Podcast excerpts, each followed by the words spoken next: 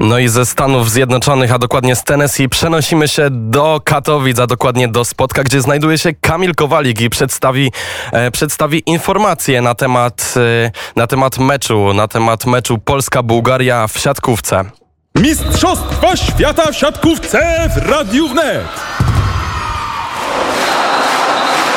Szanowni Państwo, witam serdecznie z katowickiego spotku. Właśnie przed momentem rozpoczęło się spotkanie Polska-Bułgaria. Wcześniej odśpiewany hymn Mazurek Dąbrowskiego a cappella, tak jak to mamy w tradycji. Przepiękne wykonanie polskich kibiców do ostatniego miejsca. Wypełniona hala, hala wypełniony spodek, cały biało-czerwony. Jeszcze dzisiaj o 11 w Lublanie był mecz Brazylia-Kuba. Tam świeciło pustkami, a tutaj w Katowicach 17.30 jeszcze nie grała polska reprezentacja, bo był mecz Stanów Zjednoczonych, ale już i tak było sporo ludzi, było sporo biało-czerwonych, sporo naszych Kraków przyszło na ten mecz, no a teraz e, prawdziwa fala biało-czerwona pod dach e, spotka. Niektórzy mówią, że ta e, hala, ten spodek e, odlatuje jak Polacy grają. Nie sposób tego stwierdzić, bo jestem e, w środku skupiony na tym meczu, skupiony na tych e, emocjach. E, drodzy Państwo, się łączyć po każdym secie. Zapraszam na relację z w radiu.